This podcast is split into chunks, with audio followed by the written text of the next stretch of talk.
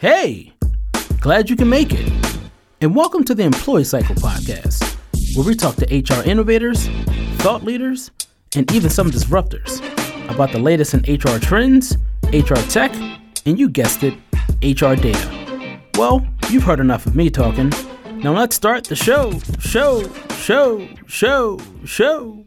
Hey, hey, welcome back to the Employee Cycle Podcast. I'm your host, Bruce Barrable, CEO of Employee Cycle. And you know us, we're that HR analytics dashboard that's helping all of you HR and people leaders out there automate your HR reporting and analytics process.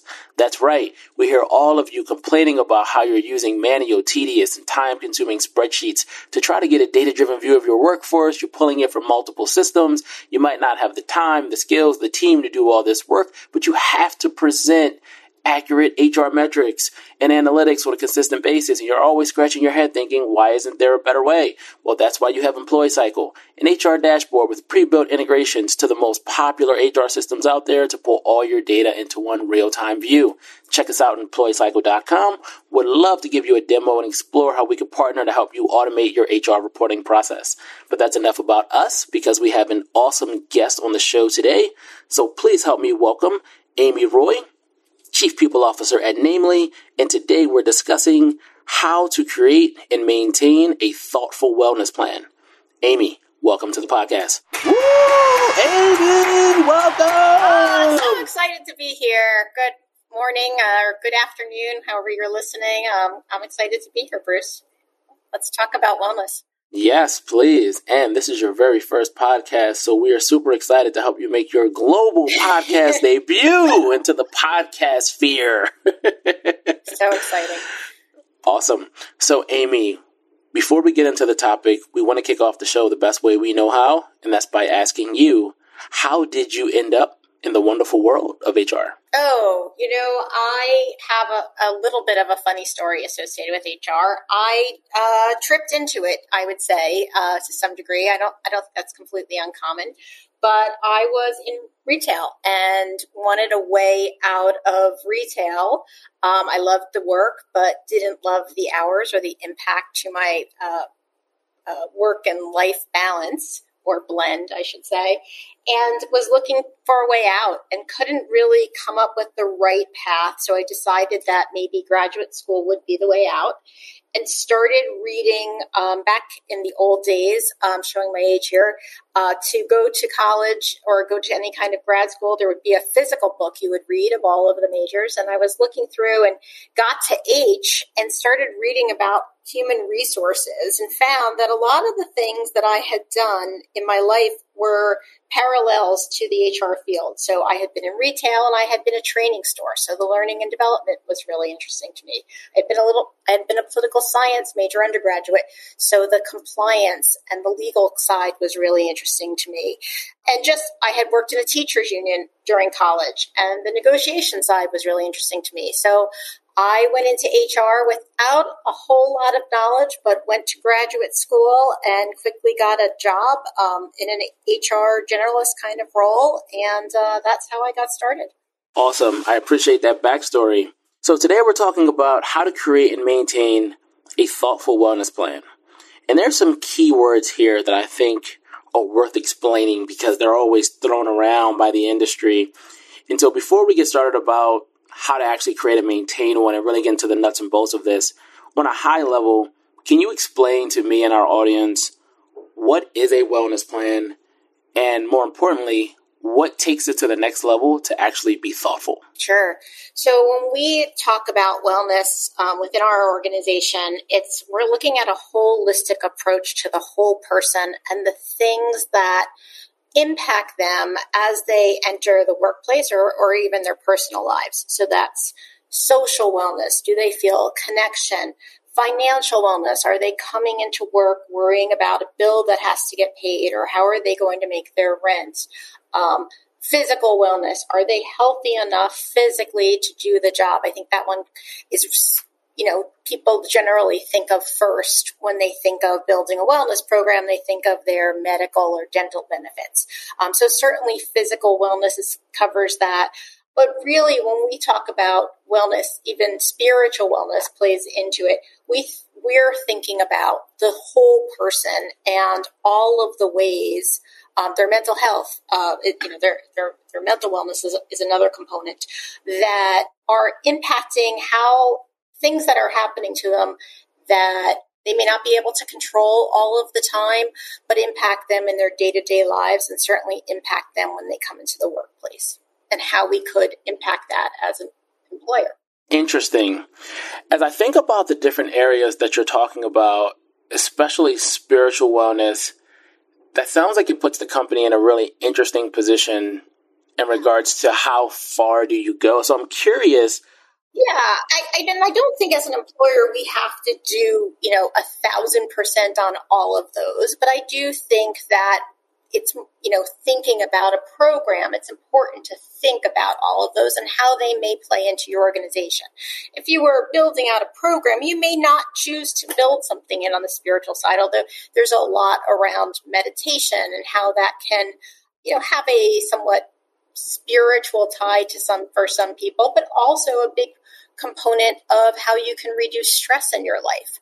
Um, so it doesn't have to be that as an organization you necessarily tackle all of those. It's more about as you approach the topic that you don't limit your thought into just physical wellness or just mental health. Got it. That makes a lot of sense. Thanks for clarifying. Sure. The question that I have with this, and I didn't think about this before the show, so I appreciate you dealing with my on the cuff, off the cuff questions, but now that as I'm thinking about all the different areas of wellness you just explained, I'm now wondering where does employee accountability come into this versus company accountability helping the employee get there? Meaning, if you have something around wellness, sleeping better, eating better, working out, how do you figure out from a company standpoint where's the line of how far you can push and how much you can actually do to get someone to do the thing versus the person actually wanting to do the thing and more importantly creating a habit so that it's not just a moment but it's something that they actually do consistently yeah, for sure. I think I think we all struggle with that. I mean, I personally look at myself and I say, sure, it's easy not to eat that donut, but you know, sometimes I still mine is yes, it, right? mine, mine is bread pudding for sure. Oh, okay, so um, you know, I think it's it's easy to say these things and bring them to employees. I think that's part of the you know the title was about thoughtfulness, right? Um, you know, one of the things as an employer is we're limited on dollars, right? How can we you know use the dollars we have to provide the best programs um, that employees are going to take advantage of. And not all employees are going to take advantage of all of your programs but that's where some variety could play into place. I think you know you started this off talking about your tool that that brings the data to a forefront you know getting employee feedback on the types of things that they think that they'll utilize or what they're looking for from an employer um, certainly play into how you can make decisions. Um, I think selection and choice is is very huge, right? That there are options for people, and that often when there's you know that when people have selection, that they will uh, choose to get involved maybe more often than when they're you know given only one single option. Um, so when, you know for us, as we've thought about the types of programs that we you know, utilize our dollars for, we think about a, a well-rounded mix of things, but really thinking first about, you know, what are our employees looking for? And you can get that through, you know, relatively easy through survey data, in discussions, in, you know, just putting something out there and seeing how, you know, how much traction it gets. You know, sometimes we'll put an event together and we'll think, oh, you know, I don't know how, you know, how this is going to go over. And then, you know, it turns out to be one of the best events, um, you know, that we have. But it's a balance, and you have to, you know, make some decisions around what what the level of return on your investment, you know, you're really looking for as well. Like, is thirty percent good enough? It it may be, you know, based on what you're offering. You know, sometimes employees are looking to see that you're offering, even if they don't participate they're still excited about you as an employer, just knowing that you are offering those things. And when the time comes that they need them, then they can take advantage of them. Well, I think this is a good place to start talking about how to create the plan initially. And it sounds like you're saying one of the first major components of this is doing some type of surveys, questionnaires, getting some type of feedback to understand what your employees want. Is that the very first step, or is there any strategy or buy in that you need to get from leadership or anything else sure. that we didn't cover that should happen before actually getting the feedback from the employees? Yeah, it's a great point. Yeah, you can't get started on this if you don't have the buy-in from your leadership team. Um, otherwise, you're going to you know put forth things that may need funding and not get approved, or you may you may not um, get the participation that you want at the leadership level, which encourages your employees to participate. So certainly for us, the first place we started was as an executive team. We got started really. I mean, not that we haven't always thought about this, but really putting an effort around it. You know, right around May of 2020, when um, we were in the midst of the pandemic and people were really struggling and looking for ways to connect and stay well while they were, you know, locked in their homes. Um, so we did start at the senior leadership level. We then went out to our employees and asked for participation and created a wellness committee and used the wellness committee as a way to think through how we may structure the questions on the survey, how they would think about prioritizing which of the, you know, all of the different types of wellness did they think were most important to them.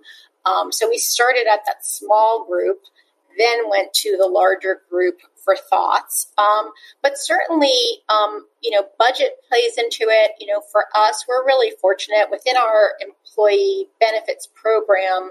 Um, with Cigna, we have dollars set aside to run wellness activities. So rather than saying, you know, here's your wellness activities, we have dollars put aside where we can programs forth. Cigna has an approval process, and if it's approved, then they'll you know they'll re, they'll they'll pay for those programs. And so with our partner at Cigna, you know, sat down with them and said, what are other organizations doing? What have you seen that, you know, companies get excited, employees get excited about. And so it really pulled in a lot of different data sources before we started to just roll out programs. Um, and we got a lot of great ideas. You know, people in surveys, um, you know, when you say to them, hey, what would you like to see? And you start to see similar things like, hey, we'd like to have a fitness challenge, um, or we'd like to have, you know, more about you know, webinars about how to deal with this pandemic, well, then you know right away. Those are the easy ones. But as you, you know, really start to dig into it, you know, wellness is really broad and you have to be thoughtful and you have to be thoughtful about your dollars. And um, not that everything costs money. I mean, we're having next month, you know, once a week, someone's going to lead a walk for 15 minutes. And it's a zoom and you get on the phone and people will be able to walk and talk together. That doesn't cost you anything but it's a way to pull people together even if it's just for a few minutes. Um, but you know certainly if you have some opportunity um, you know to have some some budget to put something together then you can think a little bit differently about what how you might approach it but you do need leadership support that zoom walk and talk is pretty cool and in regards to the wellness committee was that just the HR team? Or was that HR plus additional leadership as well? And if so, yeah, that was who, we put a we put a note out to the entire organization and said, if you're interested, come to our meeting. And like anything else, the first meeting you get, you know, more people probably than you need, and then over a period of time, that number starts to um, go down to a number that works as a committee. And we've been meeting since May of every month since May of 2020 um, connecting on what we're going to do for the next month or quarter. Awesome.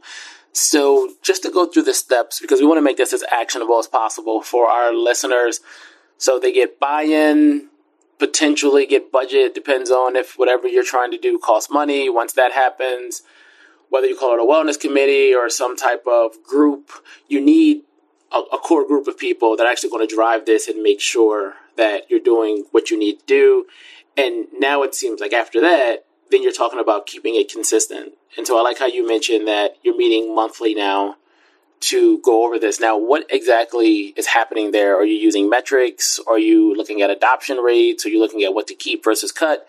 What's included in this monthly overview to make sure that this is a consistent plan that's thriving over time?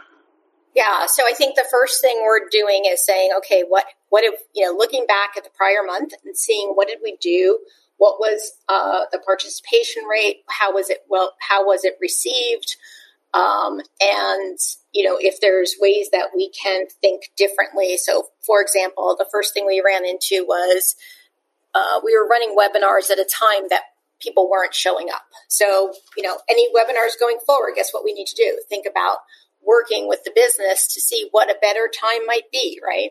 So, thinking about doing a little debrief on the programs that we've run, then looking forward to see anything that's already scheduled, seeing if there's anything that needs um, communication, um, you know, rolled out associated with it and how we're going to go about doing that. So there's a lot of communication planning that goes on in these meetings for the next month. And then um, again, it, if you do have dollars that you're working against, looking at where we are against budget based on where we are in the year and how we're going to think through um, the rest of the year as we think through additional plans um, so that we can make sure that we stay on track. Um, but also, like I said, if it's included in your health plan, you want to utilize those dollars. And you don't want to have you don't want to be at the end of the year and say, "Oh, look look at this opportunity that I lost." As an HR data company, we always get customers asking us about benchmarks, and I'm pretty sure that a lot of listeners are going to think about benchmarks in regards to the adoption rates you were talking about. How do you know what's a good adoption rate or not for any of the individual things that you're offering? Yeah, so I think there's um, a, a, couple of different ways. The first one is um, we do survey after the events to see how people feel about them, so we can get a general sentiment about the people who did attend. We do in our the, the services that we have contracted. So, for example, our legal services or our um, financial, we offer a, a, financial platform to our employees. We offer free mental health platform form for our employees, um, we go to the vendor and we say, "Hey, what are what's our usage rates?" I don't need the details of who used it, but what are our usage rates and how does that compare to your other clients? And that's often an indicator that helps us think through how we're doing compared to, back to your point, everybody wants benchmarks, back to everyone else in terms of how they're thinking about these programs as well. Again, some of these programs are not going to necessarily you might have a health insurance where you might have 80% of your people sign up but you know if you off we offer a program for people who have either themselves or have family members with critical or not critical chronic long-term illnesses or conditions. So dealing with autism or cancer or uh, alzheimer's in your family that's not going to hit your entire population. So some of this is you have to go in, even when you make a decision in the first place, recognizing what the benchmarks would look like and whether or not, you know, then once you understand that this is only going to impact 10% of my population. Well, then once you see how many people are using it, you can make a, yeah, this, I am getting my value. This is something good or I'm, or I'm not. But feedback, again, getting that data, um, in, around from an engagement perspective? What are you using? What would you like to see? Why we often ask in our engagement surveys if you don't participate why not?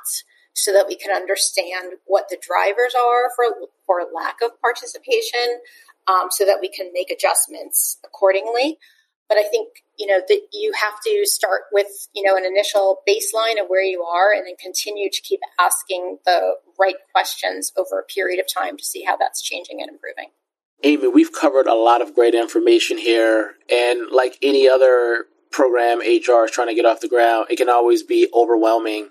And so for our listeners here, if there was one thing that you would like for them to remember in regards to creating and maintaining a wellness plan. So if they have not got started, then they can at least get started. Or if they did just get started, they can figure out an easy way to maintain their program.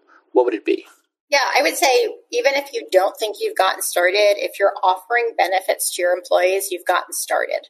And so now I think what you can do is think about what you're currently offering or how, as you enter open enrollment for next year, and how you might be able to use that to communicate the wellness activities that you're doing within your business. Even if it doesn't feel like you're doing anything new, you're already doing something. So you can think about how you can already start communicating what you are doing and then think about you know, is this something that you think employees will um, be looking for within your organization?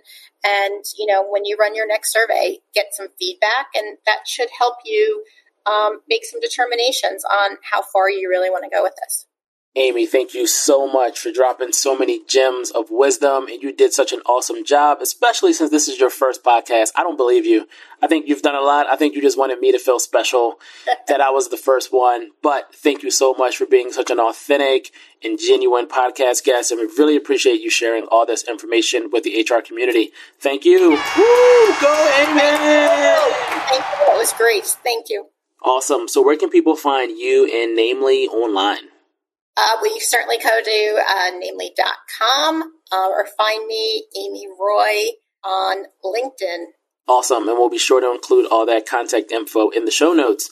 So, for everyone listening, if you enjoyed this podcast as much as Amy and I did making it, please leave us a five star rating.